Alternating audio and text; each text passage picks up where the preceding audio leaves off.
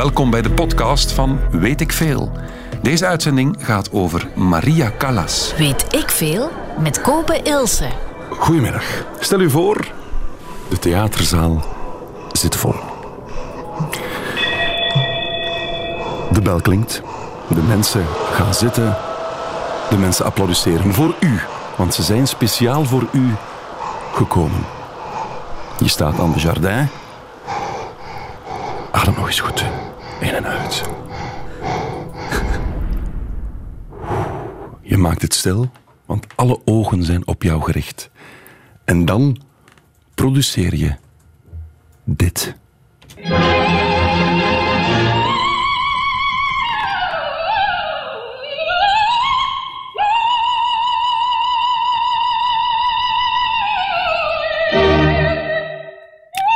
Dit is Maria Callas.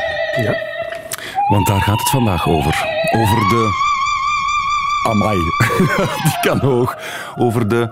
Kurt van Egem, goedemiddag. Is dit de beste stem die we ooit hebben gehad? Misschien niet de allerbeste stem die er ooit is geweest. Hè. Dat, dat mag je niet zeggen. Er zijn wel betere sopranen geweest. Dan. Maar ze is in alle geval de meest tot de verbeelding sprekende sopraan aller tijden. Omdat ze naast die verrukkelijke stem, want die heeft ze ongetwijfeld, met dat Ja. aparte timbre, want dat is al een tweede punt dat belangrijk is, een ongelooflijke dramatische kracht kon etaleren. Zij was een vrouw, als zij op podium stond, dan werd je naar haar gezogen. Om, de- de- de- bedoel, je moest. Je kon niet je ogen daarvan afhouden. En dat heeft heel de wereld ondervonden. En dat heeft heel de wereld zoals je zo mooi aan het begin van het verhaal hebt gezegd, voor geapplaudisseerd gedurende, overigens, soms een uur lang. Ze heeft applausen gekregen van een uur lang. Meen je het? Ja, ja, in de Metropolitan in New York, bij haar eh, eh, recital, kreeg ze een uur lang applaus. Aan één stuk, je moet je dat voorstellen, dat is dus op en af gaan. Dat is ongelooflijke vermoeiend applaus. Blijven buigen. Blijven buigen. Maria Callas, daar gaat het vandaag over. Weet ik veel. Kunnen we er een uur over vullen, denk je, Koert? Nu kan jij over alles een uur vullen. Callas kunnen wij uren vullen. Wat is dat nu? En dan komen we zo'n klein beetje in mijn heiligdom. Mijn bureau. En dan een kleinoot. En dat is dus een klein haarlokje van Maria Callas zelf. Die ze had laten afknippen toen ze zich een ander imago wou aanmeten. En dat is dan de eerste brief die ze me geschreven heeft. Zij zelf? Eh, ja, ze heeft hem in ieder geval getekend. Hè. Haar neus was een beetje te groot. en haar oorlelletjes waren een beetje te lang. Ja, en die ogen, ja, die staan er altijd in als, als karbonkels. Hè. Was haar mond niet een beetje te groot? Die was tamelijk groot, inderdaad. Het was tamelijk groot. Koert van Egen, we hebben het nu al over de oppervlakkige dingen gehad Ja. van Maria Callas. Maar laat ons even beginnen bij het begin. En ik schrok. Want we moeten naar Griekenland. Ja, Maria Callas is natuurlijk een Griekse. Ze is eh, maar daar niet geboren. Ze is geboren in New York. Ja, Dat komt omdat dus haar vader, dat was een, ja, zo'n amateur farmas, pharmacist, zoals men dat zegt, een amateur apotheker. Ik weet niet of dat hier zou kunnen. Maar die heeft zijn geluk gaan beproeven in New York, in de Verenigde Staten, zoals er zoveel mensen in die tijd zijn gevlucht. Want we spreken toch over, even kijken, 1923 is hij geboren. En daar ehm, ehm, heeft hij ja, fortuin gezocht. En zijn vrouw was daarbij en dat was geen goed huwelijk. Oei. Want hij keek naar de andere meisjes. En zij... Nooit goed. Dat, dat is, maar goed, en er was ook al wat drama geweest, want ze hadden al een, een, een kind verloren. Er was een jongetje geboren geweest. Er was een oudere zus, had ze. En er was daarnaast nog een jongetje gekomen, dat is overleden in Athene nog, toen ze daar woonde. En dan is zij geboren, dus in New York. En zij was een groot, mollig kind. Oei, Enorm groot. mollig? Ja, ja, mollig. Ja, ja. En ze is ook opgegroeid en dat is dus alleen maar molliger en molliger geworden. wacht kort, want als ik de foto's zie, Ja, dan is dat een zeer slanke dame op het podium. Dat klopt, als een Turk op een Griek. Maar je moet ook goed beseffen dat we hier, dat we hier vertrekken van een, van een bijzonder mollig, heel erg in, in- introvert meisje. die dan zo'n extroverte kunst gaat doen. Maar die natuurlijk, doordat die twee ouders scheiden. en dat eh, de, de moeder terugkeert naar Athene. en zij gaat mee met de moeder. Zij gaat mee met de moeder, komt in Athene terecht. En die moeder die zegt: Ik heb fortuin in handen. Je moet dat vergelijken met die tennismoeders. Tennismoeders die, gaan, die zijn zeer bezorgd en die denken dat hun kind de grootste, dat die Kim Kleisters wordt allemaal. Ja, ja, ja. En dat dacht zij ook, want die stem die zij hoorde van haar kind, vond ze zo geweldig dat ze dacht, daar moet iets mee gebeuren. Dus toen al, als kind viel ze al op met haar engelenstem. En aangezien dat ze zo groot was en zo mollig en zo uh, overgewicht en weet ik veel wat, kon ze zich ouder voordoen dan ze, dan ze in feite was. En kon ze op haar dertiende al aangenomen worden in in het conservatorium in Athene. En is ze les gaan volgen. En is ze terechtgekomen bij de echt beste lesgevers. Omdat zij zo'n geweldige stem had. En die stem ja, die zat natuurlijk in dat, in dat groots lichaam. Maar je moet weten, ze is dan getrouwd op een bepaald ogenblik. Ze is, ze is, ja, maar dat is die huwelijk, dat is een heel grote affaire. Hè? Even, ja, ja, even je gaat erop. Ik ga te snel. De moeder. Ja, de moeder was, was, was een overbezorgde moeder, een pamperende moeder kun je zeggen. Daar heeft ze ooit dit over gezegd. The program was that, of course, uh, I should become a singer, I should become an artist in any case. Usually, what parents say is, Well, I sacrificed myself for you, but you will do what I was supposed to do in life.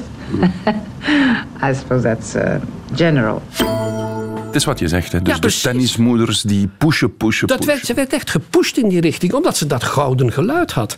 En, en, en ja, je mag ook niet vergeten dat ze op een bepaald moment dus in Italië is terechtgekomen. In Italië kon ze dan gaan, gaan starten. In Verona was dat. En daar was een zeer rijke man, Minigini. En die werd opmerkzaam gemaakt dat er twee eh, jonge talenten aan, eh, waren in Verona aangekomen, toegekomen. En, en het was Renata Tebaldi en het was Maria Callas. En Tebaldi en Callas zijn heel hun leven enorme concurrenten gebleven. Oké. Tebaldi had eigenlijk een betere stem.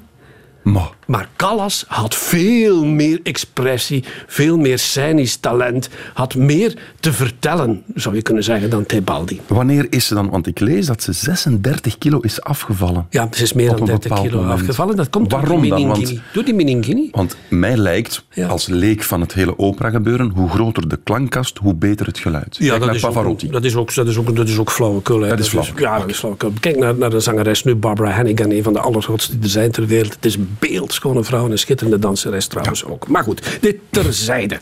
We dwalen af, zou de gynaecoloog zeggen. Maar eh, wat ik wil zeggen is dat we dus eh, hier te- terechtkomen bij een, een- een, fantastische eh, transformatie. Hè? Want dat komt door die Minigini. Die was steenrijk. Dat was een man die zat in cement, een betonboer. En die hield enorm veel van opera. En hij was inderdaad geporteerd door haar. En hij heeft haar letterlijk versierd. En in die periode, want hij hoorde haar zingen. En hij was zo onder de indruk. Hij dacht van, ja, dit meisje moet ik hebben. Was 29 jaar ouder, by the way, of 27, ik wil er vanaf zijn. En hij heeft haar dus inderdaad versierd. En hij heeft haar ook een enorm dieet opgelegd. En dat dieet heeft haar 36 kilo doen afvallen. En wat verscheen er in de plaats? Een bijzonder slanke, ongelooflijk, eigenlijk voor veel mensen bijzonder mooie dame. Ook een prachtige verschijning. Nochtans horen we van een grote fan dat haar Ja. oorlellen wat zwaar waren, Ja, haar dat- neus wat groot en haar mond Ja. misschien toch ook net iets te... Geprononceerd, ja. ja. natuurlijk. eh, Maar zij had dat nodig. Dat, was haar instrument voor een gedeelte. Hè, die mond. Dus die moet ze dus ook wel heel erg bewegelijk kunnen openen.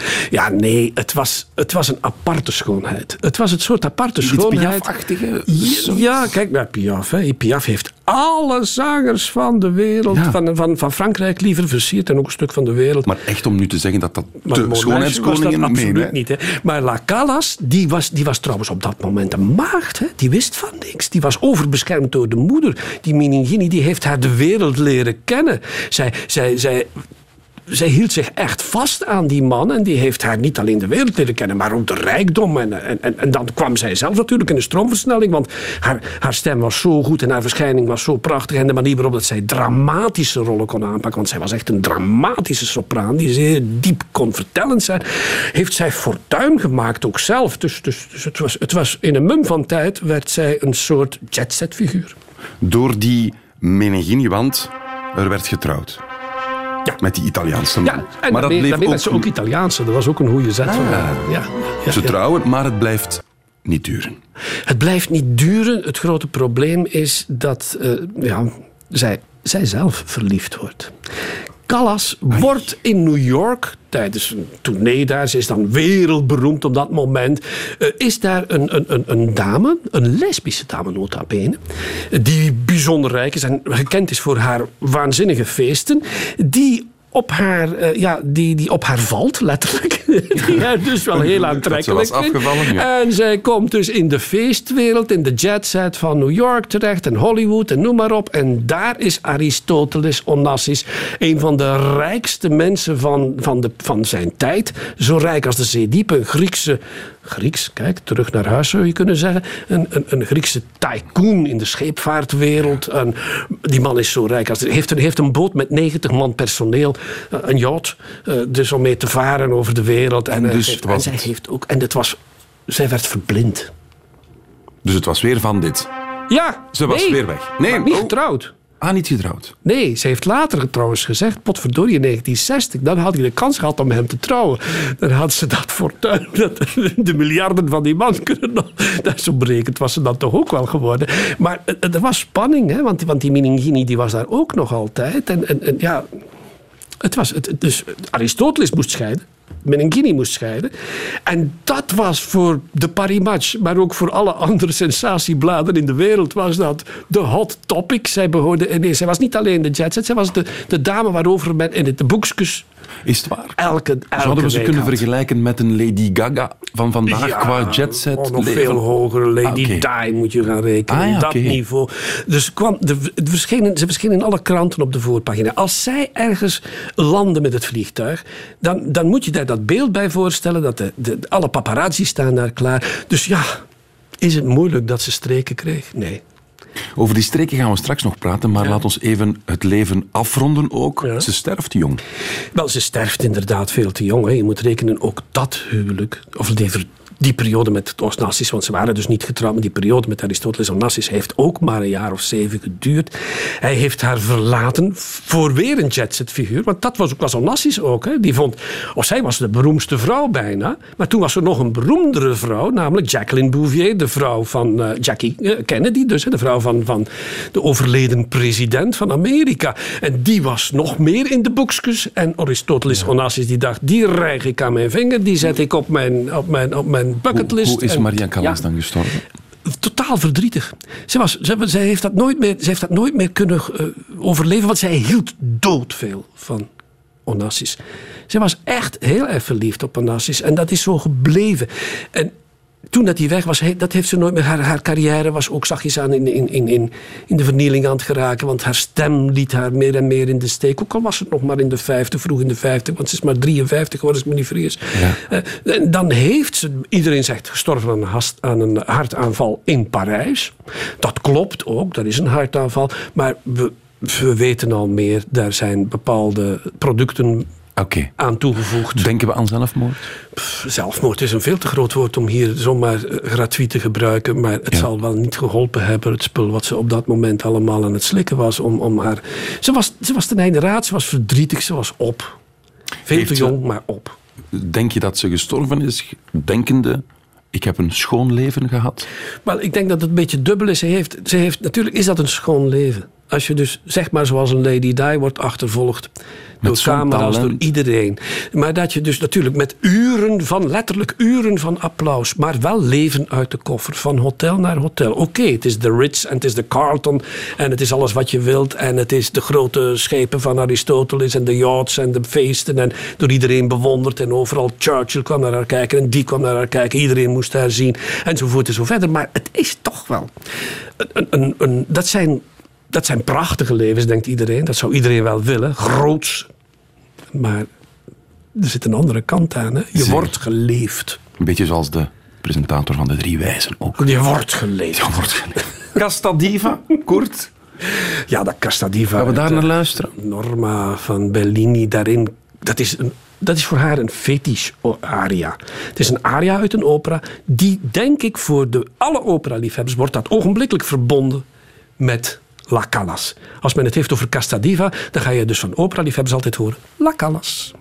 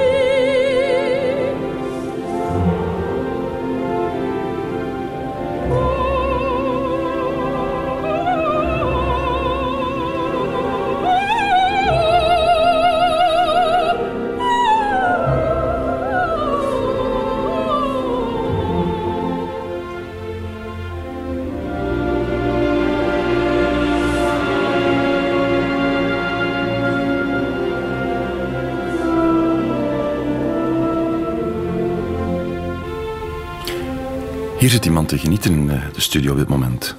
Ja, en ik niet alleen, want dat wat ik nu net zo hoor is eh, van, eh, van Andy hier bij ons. Ze zegt van, ja, ik hou nu echt niet van opera, maar dit wel. Omdat het zo kwetsbaar is. En ik denk dat daar de quintessence zit. De kwetsbaarheid die zij tot uitdrukking kan brengen in zo'n dramatisch werk als, als dit, die, die, die Casta Diva uit Norma van Bellini. Daar hoor je dat timbre, dat breekbare, dat continu eh, op de grens van, van het in elkaar stortende. Eh, Ja. dat, dat maakt het zo groot. De mensen zitten dus in de zaal te blijten als men dit hoort. Dat is Waar in het verhaal situeert zich dit Oei, nummer? eh, Norma van Bellini. Het is jaren geleden dat hier nog bij ons op de...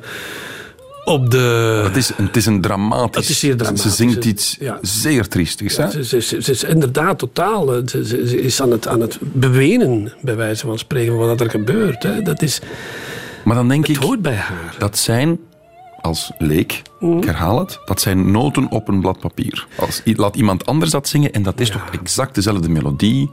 En er zullen er zijn die het zelfs beter zingen. Maar het zal nooit Las Callas zijn.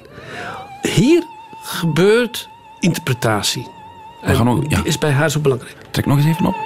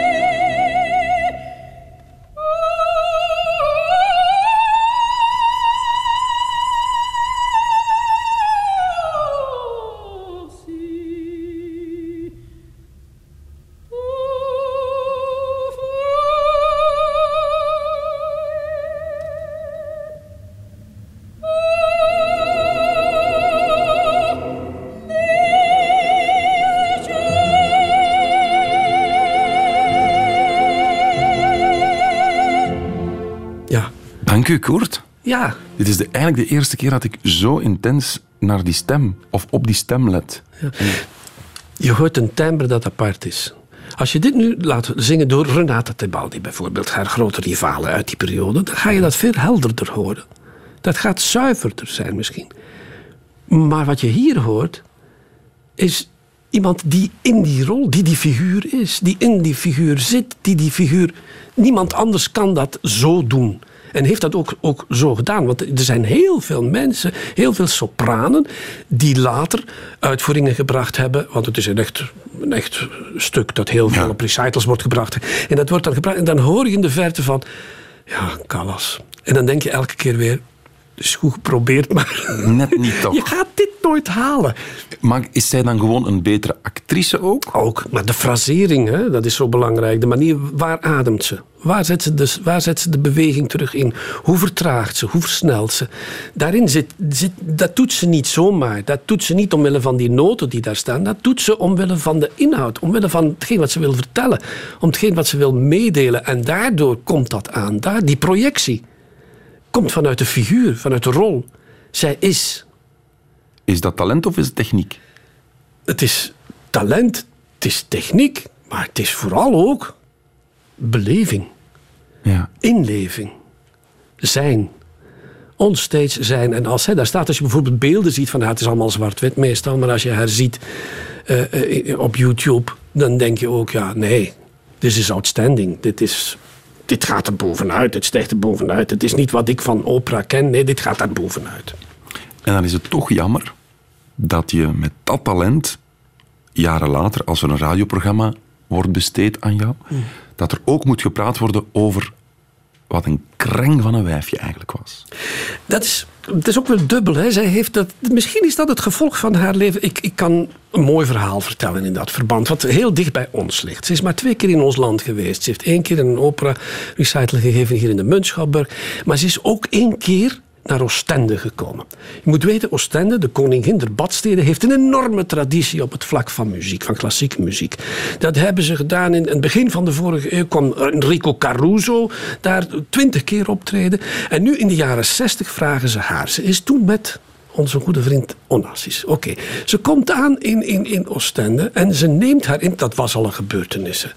La Callas die naar Oostende komt. Ja, hè, ze gaat een recital geven. Het orkest is er. Ben die, geloof ik, moest het dirigeren. Die is daar. Alles is in orde. Ze staat klaar. Ze repeteert zelfs. Maar er was al een heel gedoe in het eh, toen nog prachtige hotel. Nu is dat een klein beetje onderkomen, maar dat is aan de. Thermae Palace. En daar heeft ze de grote suite. En daar wordt ze dan van daar naar daar gebracht in de Rolls Royce. En ze komt, weet ik veel wat, stapt uit met veel. Ze gaat recht naar het podium. En ze doet ineens... Het gaat niet. En ze gaat terug en ze vertrekt ogenblikkelijk naar Milaan. Dus s'avonds alles terugbetalen, 2200 kaarten. eh, al haar fans. En dat heeft haar natuurlijk, dat heeft verschillende keren gedaan. Ze heeft het alleen in Oostende gedaan. Blijkbaar dat is gewoon de diva die zegt: oh, Ik heb een beetje last van een, een beetje wind. Wat je zegt klopt, want blijkbaar ook nog in Londen net voor ze heeft dat vaker gedaan. Vandaag toen zijn er hier drie Engelsje geweest die in Londen al eh, twee keer een bedroog geweest van Maria Callas. In die zin dat ze namelijk eh, door eh, twee keer zijn geweest zien naar een- show die was aangekondigd van haar. En dat ze nu weer voor de derde keer overgekomen zijn om Maria Callas te zien. En dat ze weer voor een gesloten deur hebben staan in Oostende hier. Maar kijk, dat is het, hè? Dat is dus het grote probleem. Dat heeft haar ook wereld, in de wereld heeft zij dat onbetrouwbaar gemaakt. En daardoor is haar carrière ook een beetje in de vernieling geholpen. Dat heeft ze zelf gedaan. Maar niet alleen dat. Hè. Ze overal, als kijk, stel je voor. Stel je voor, je- waar je ook komt. De, de rode loper wordt uitgelegd. Ja. Men staat klaar met alles. Men wil jou verwennen. Men wil- daar word je aan gewonnen. Je bent een miljardaire op dat moment. Hè, want ze is ook zelf stinkend rijk geworden. Ze leeft zoals een... Ze shopte graag. Ze shopte, shoppen, shoppen, shoppen. Van 's morgens tot 's avonds. Dat was hetgeen wat ze liefste deed. Geld uitgeven. Dus eh, het, was, het was een vrouw die, ja... Arm geboren. Die met een afgedragen kleedje is begonnen in Verona. En dan stinkend rijk worden. En die dat... eh, nogmaals, zoals ik vertelde, uit, uit, uit de koffer leefde. Dus alle, Ja, alle, alle grip op de realiteit Maar natuurlijk, was weg. die Een beetje Michael Jackson weg. verhaal Precies, eigenlijk. een beetje Michael Justin Jackson Bieber, de, de, de grote sterren. Het overkomt Ja. hen allemaal. Nochtans, over zichzelf zegt ze... J'ai du caractère. Je ne suis pas méchante, sauf qu'avec les gens ignorantes que veulent de moi ce qu'ils veulent. Et, et généralement, j'essaie de ne pas me fâcher, mais je, je m'en vais pour pas attacher en fait, des discours inutiles. Ja, generalement. ja, dat vind ik een mooi ding. Ze gaat dan toch wel weg. Want het moet wel naar haar goesting zijn. Hè? Zie je? Dus ja, eigenlijk vertelt ze zelf dat het een beetje moet in orde zijn. En van zodra dat er iets niet klopte... dat hangt van de anderen af, dat, Het hangt het. altijd van de anderen Ja. af. Hè? Wat mij opvalt, we hebben nu Een heel al... makkelijk mens. Ja, we hebben haar al in het Engels horen praten, Ja. in het Frans. Het was wel een wereldburger. Hè? Het was een vrouw met klasse, toch? Zij was een vrouw van de wereld. Waar, waar, ze, was natuurlijk in, ze kende Grieks, Frans, Engels en, en, nog andere talen. Ze was in het Duits zeer goed. Ze was werkelijk een, een, dame waar je... Ze heeft keihard gewerkt. Hè. Men vergeet dat altijd. Hè. Om te komen... Waar, om, om, te komen waar ze stond als star... Daar heeft ze dus de hele jeugd... was keihard werken van s ochtends tot s avonds. Dat dieet dat zal ook niet gering geweest zijn om daar 35 kilo af te halen. Enzovoort enzovoort. Dus er was een vrouw met een enorm karakter die daar enorm hard voor heeft gewerkt om dat niveau te bereiken. En eens dat ze op dat niveau zat en bewonderd werd door de wereld, en iedereen plat achterover op de buik viel, eh, wat een moeilijke oefening is, om, om, om haar dus inderdaad te applaudisseren enzovoort en zo verder, ja, dan weet je het wel. L'amour est un oiseau. Ah, voilà. Gaan we daar naar luisteren? Ik vind dat geweldig. Waar moeten we op letten?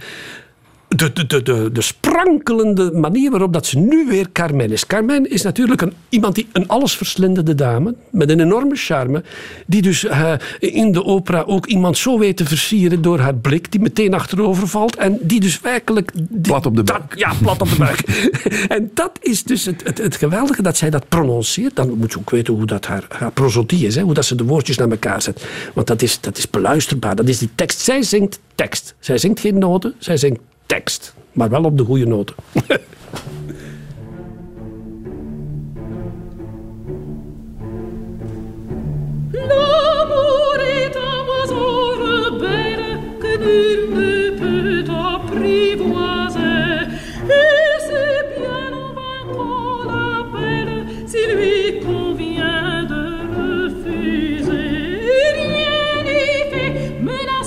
Prière, l'autre se. C'est l'autre que je préfère. Il n'a rien dit, mais il me plaît.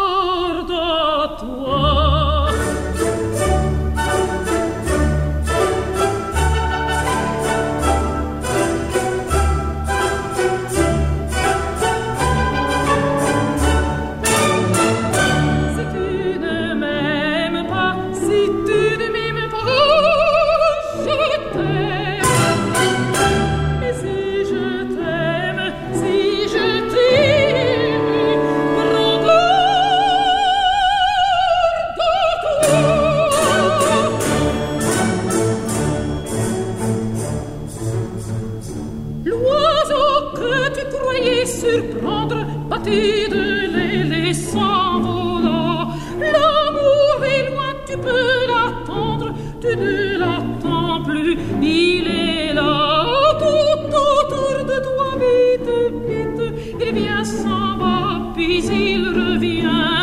Tu crois le tenir, il t'évite, tu crois l'éviter, il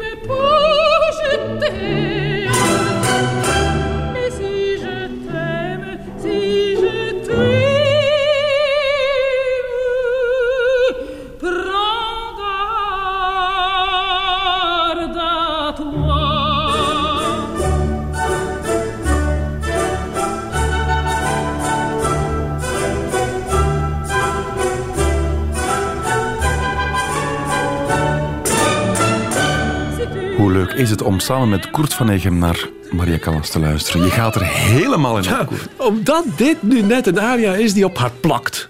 Eh, je moet verdomde goed uitkijken. Want als je van mij houdt, kijk uit. Hè. Kijk dan maar uit. Hè. Want de, de liefde kent geen wetten. Hè. Dat is het kind van de, van, van, van, van, van de, dichters. Dus, eh, Eigenlijk zingt ze haar eigen verhaal hier. Kijk, het is haar eigen verhaal. En dit heeft ze nooit op scène gespeeld. Dat vind ik zo, vreemd. Ik vind het een opera die zo bij haar past. Zij zou die verleidster. Hè, want dat, zij, komt uit... Zij is een sigarenmaakster. Carmen, voor alle duidelijkheid, Carmen is een sigarenmaakster. En zij verleidt dus iemand van, van, van die daar aanwezig is. De, de, grote... eh, ik kan op zijn naam niet komen. Don Don, Don, Don, Don, Don- Jo- Jos, José. Jos, José, ja. Don José is een, is een, is een, enfin, goed, dat is, dat is een prachtige scène. Die man die, die, die ligt, ja, die is kapot van haar natuurlijk. Maar kijk uit als je van mij houdt. Want ze wordt verliefd op de stierenvechter, Aha. Escamillo. Ja, en dat is dus het, die, die, die strijd tussen de stierenvechter en Escamillo en Don José. Dat eindigt uiteraard in een groot drama. Hè, waarbij dat is, dat is zo fantastisch. Zij had dat moeten spelen natuurlijk. Zij had Dus dat dit is een, een, een Dat is een studio-opname. Dat is eh, jammer genoeg zo. Ze heeft dat alleen maar opgenomen eh, voor, voor, voor eh, plaat, voor cd. Plaat in de tijd natuurlijk. Hè. Want dat is ook zo leuk. Zij had iemand die haar heel goed begeleidde. Tullio Serafin. Een van de grootste dirigenten, die veel ouder was. En een tweede persoon die ook belangrijk was, was Lucchino Visconti. De filmmaker hè, van Dood in Venetië. Dus die twee... Die hebben haar... Ja, Visconti was homoseksueel, dus die kon niet meer eh, met haar dingen doen. Dus daar kon, ze was daar wel verliefd op, hoor.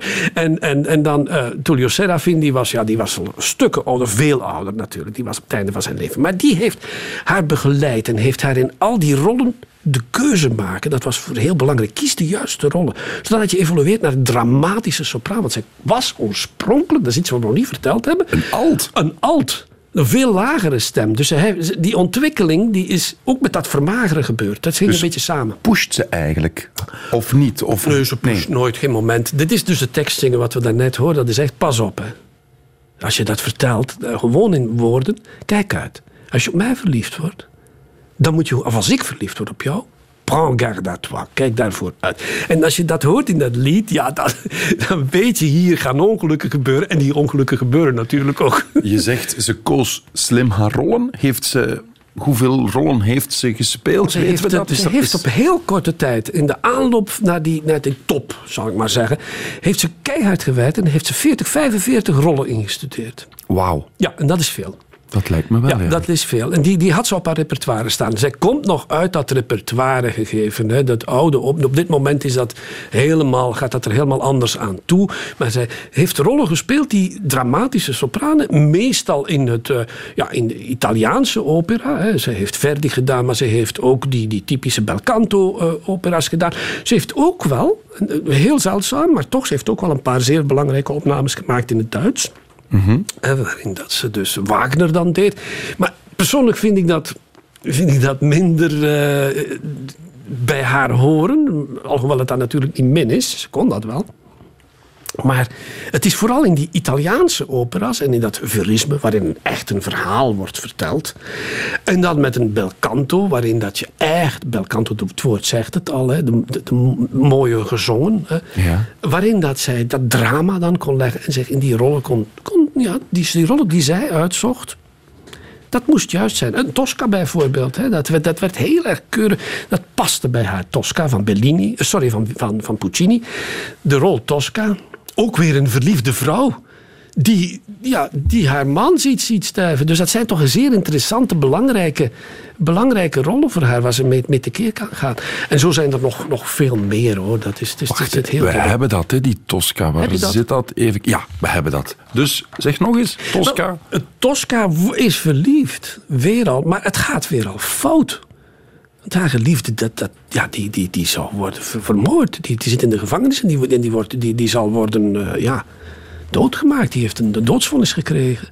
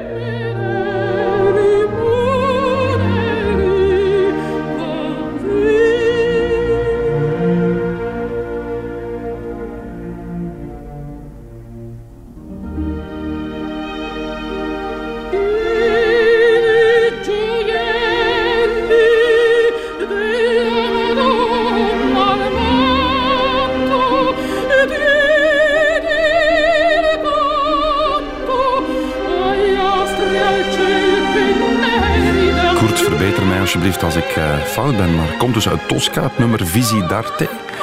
En het eindigt dat ze, zelf, dat ze zelfmoord Ja, pleegt. zij pleegt zelfmoord. Omdat ze dus, ja, de, de zin van het leven is voor haar weg. Er is, er is geen mogelijkheid meer tot liefde. Dus zij pleegt daar zelfmoord. Zij Ze springt van het dak. stort zich ter neder. Ja, En dat gebeurt nu? eigenlijk nu, ja. Ja.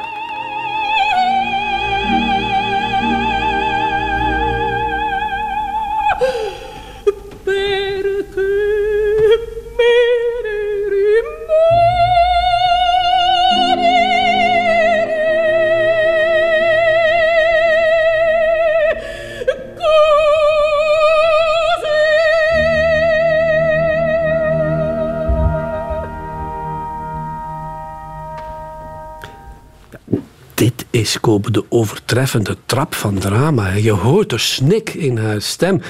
Je kunt zeggen, is dat gespeeld? En meestal wordt dat ook wel gespeeld. Maar ik vind dit zo echt. Bij haar is het zo... Ja, dit is niet meer gespeeld. Zij, Nee, zij gaat nu sterven. Dat is dat oproepen in haar eigen drama, dramatisch leven. Want we, we kunnen het er nog over hebben. Dus, Mhm. Het is natuurlijk allemaal fout afgelopen, ook voor haar. Hè? Ja, het is... ehm, ja, als, als job van radiopresentator is het moet lastig om te zeggen, maar je wordt er stil van. Je wordt er stil Echt, van, het ontroert. En Ja? zij heeft zoveel miljoenen mensen ontroerd. En dat doet zij nog steeds. Met dat soort uitvoeringen. Je kunt Tosca... Ik heb Tosca verschillende keren gezien. Maar je, je- dat zit in je achterhoofd altijd. Als deze aria komt... De snik van... van, van van Callas komt natuurlijk. eh, En dat kan zo niet meer ook trouwens. De- dit soort vorm van opera kennen we. eh, Nee, nee, nee. En wat ik nu leer is het grote drama dat ze op de scène heeft gespeeld en, en bezongen, heeft ook gewoon haar eigen leven gekleurd. Hè. Het is, Ja, toen Anonassis wegging, was ze dus te radeloos. Ze was radeloos. Eh, Ze had dus inderdaad zo graag... Ze had meerdere kinderen gewild. Ze heeft tegen haar moeder gezegd dat ze, Ze veel wilde. Ze is kinderloos gestorven. Ze had... Onassis... Dat zou misschien nog wel gelukt kunnen zijn, had ze gedacht. Maar dat is natuurlijk ook misgelopen. Onassis was al lang... Voor Onassis was zij een speeltje. Zij hield doodveel. En misschien heeft Onassis ook wel in het begin veel van haar gehouden. Dat kan wel. Maar Onassis was nu eenmaal een, een vrouw, een veelvraat. Je moet het zo zien. En, en, maar zij heeft zich daaraan aan, aan, aan vastgehangen. En, en zoals ik al zei, ze had moeten zeggen in 1960... als ik toen had gezegd, oké, trouwen, dan, dan had hij het ook wel gedaan. Dat, dat, daar daar was zij van overtuigd. Dat heeft ze ook geprobeerd. Daarna heeft ze nog even een liaison gehad met Giuseppe Di Stefano. Dat was een zeer groot tenor. Dus iemand waar ze zeer vaak mee is... eh, ja, heeft mee opgetreden in, allerhande operas. Maar dat was natuurlijk ook weer niets niet meer. Dat was, dat was, dat was hopeloos. Zij is uiteindelijk zeer eenzaam geworden. Oké, ze- dat, dat lijkt alleen maar belachelijk als je dat nu zegt. Als je weet hoeveel duizenden, tienduizenden, honderdduizenden mensen er op straat zijn gekomen bij haar begrafenis, dan denk je, ja, nou oké, ja, je kunt het wel mooi hebben over eenzaamheid, maar dat is dus flauwekul. Hè? Want het, het- zij, zij is gecremeerd geworden, ze was steenrijk op dat moment, maar bij die, bij die crematie, steenrijk, maar, maar totaal eenzaam, vereenzaamd op dat appartement, niet meer wetend waar naartoe, waarheen. Waar woonden ze toen? Eh, Ze woonden in Parijs, eh, in het centrum van Parijs, in een, in een grote, dure, chic appartement. Maar ja, wat gebeurt er? Ze komt op Père Lachaise terecht. Daar zijn, daar zijn bij die begrafenis honderdduizenden mensen. Dat was, dat was een zee van huilen, dat was een zee van tragiek. Ze zou het haar waarschijnlijk zelfs zo gewenst hebben. Maar als al die mensen nu eens één voor één in haar leven waren geweest, of toch één daarvan, als er nu één iemand daarvan de oprechte liefde bij haar had gevoeld, de, de- het, het zuiveren van de liefde, en niet dat, dat de liefde die, eh, hoe zal ik maar zeggen, Voor de figuur. be- geschreven wordt omdat zij zo groot was, of beschreven wordt in, in bankrekeningen, of in, in, in, in dure bondmantels, of in weet ik veel wat allemaal. Nee, dan was dat misschien nog wel kunnen redden, maar dat is niet gebeurd. Hè? Ja, ze, ze, ze heeft het zelf ooit gezegd in een, eh, in een interview met David Frost. Ja. Ik heb twee mensen in mij. Ik wil graag Maria zijn, maar er wordt van me verwacht dat ik Callas ben. Ja. Dat is wel mooi, hè? Het- Ja, het is, het is mooi, maar het is tragisch. Vreselijk. Ja, het is vreselijk. Dat is Dat dus- je met dat talent en met dat geld dan en met dat succes toch zo verschrikkelijk eenzaam moet Als je kijkt naar, naar, naar de echt grootste figuren, je hebt ze daarnet ook al uit de popmuziek genoemd, dan is het altijd heel dubbel. Je geeft onvoorstelbare emoties aan het publiek. Het publiek gaat daarmee lopen. Het publiek is ontroerd, bewondert je, admireert je. Maar wie blijft, wie, wie, wie, blijft ah, ik ga nu een beetje onnozel. Dit is allemaal melodramatisch wat ik zeg, maar het hoort bij Callas. Als de deur van het theater dichtgaat na dat uur applaus, wat denk je dan als je terug in je hotelkamer bent, heel alleen? Dat is Nee. mijn vraag. Wijntje. Ja, ja nou, en dat heeft, ze niet, dat heeft ze niet echt gedaan. Ze is nooit echt eh, bezig geweest met drank of met dat soort zaken. Oké. Maar na haar dood werd ze wel een soort veilingding. Het was aanschuiven gisteravond aan het veilinghuis waar de spullen van Maria Callas werden verkocht. De witte bolero die Callas ooit kreeg van Aristoteles Onassis haalde 2 miljoen Belgische frank, dubbel zoveel als verwacht.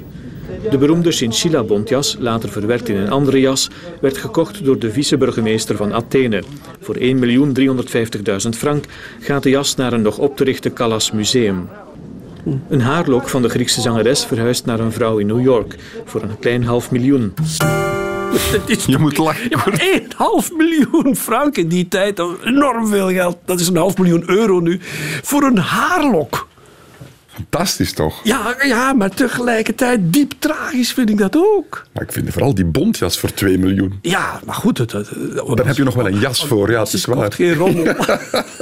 dat, is, dat, is, dat is totaal van de pot gerukt natuurlijk, dit soort prijzen. En, maar je ziet wat, wat, wat, wat, wat een admiratie. Hoe gek dat mensen werden van haar, dat ze dit soort dingen betaalden. Heeft ze een, om een Engels woord te gebruiken, legacy achtergelaten? Heeft zij de Ja. deuren van de operazalen opengeduwd? Is, is zij verantwoordelijk voor de populariteit? Zij heeft voor de, voor de opera heeft zij ongelooflijk veel betekend. De mensen kijken, La Callas is voor veel mensen is La Callas de, de, de, de, ja, De ultieme. de ultieme Opera, opera-figuur. en dat, dat, dat heeft zeker en vast een enorme nasleep tot nu. Callas blijft leven, Callas gaat door. Dat, dat, de mensen kopen eh, haar platen nog steeds. Die worden dus terug uitgebracht, die worden gepoetst. Want die, die, die, zijn, die worden dus nu, hoe heet dat, eh, gedigitaliseerd. Ja. En, en, en daar worden dus alle foutjes en toestandjes en, en bijgeruiden worden eruit gewezen. Ja, daar oké. telkens weer nieuwe cassettes gemaakt met 10 cd's of 20 cd's van haar werk. En dat wordt dan uitgebracht. En dat verkoopt nog steeds nog altijd ongelooflijk populair. Callas blijft Callas. Goed, zullen we eindigen met Callas dan? Een Goed fragment idee. dat mij is bijgebleven. Ik ben vooral een filmliefhebber, Ja. niet, niet zozeer een operaliefhebber, maar in de film Philadelphia van Tom Han- met Tom Hanks. Op een bepaald moment, Tom Hanks is zeer positief in de film, Ja. heeft zelfs aids op dat moment in de film. Heel zwak. Wat blieft? Bij hem thuis. Bij hem thuis. Hij legt de plaat op. Met Denzel Washington, zijn advocaat. Ja. En hij legt uit dat voor hem dit het allermooiste is op de planeet. Doodziek. En het is een geweldig fragment. Absoluut. La Mama Morta. Ah.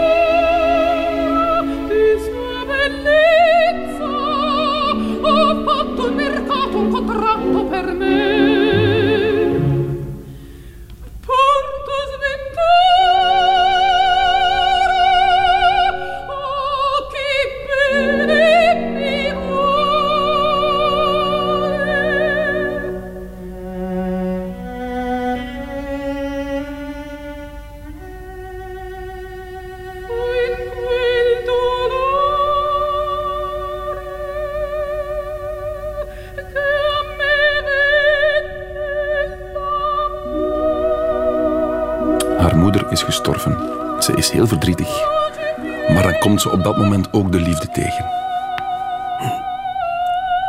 Die dubbelzinnigheid. In het diepste verdriet toch een klein geluk vinden, de liefde vinden. We hebben grote emoties besproken vandaag. Kort. Eh, opera gaat over uitvergroting van emoties. Mag ik u zeer hard danken voor dit uurtje? Ik The heb pleasure is totally mine. En bedankt om ons te wijzen op de dingen waar we naar moeten luisteren. Zeer fijn, morgen gaat het alweer over iets helemaal anders. Radio 1. Weet ik veel? Dit is het einde van deze podcast van Weet ik Veel. Weet ik Veel is trouwens een programma van Radio 1. Op radio1.be vindt u nog veel meer.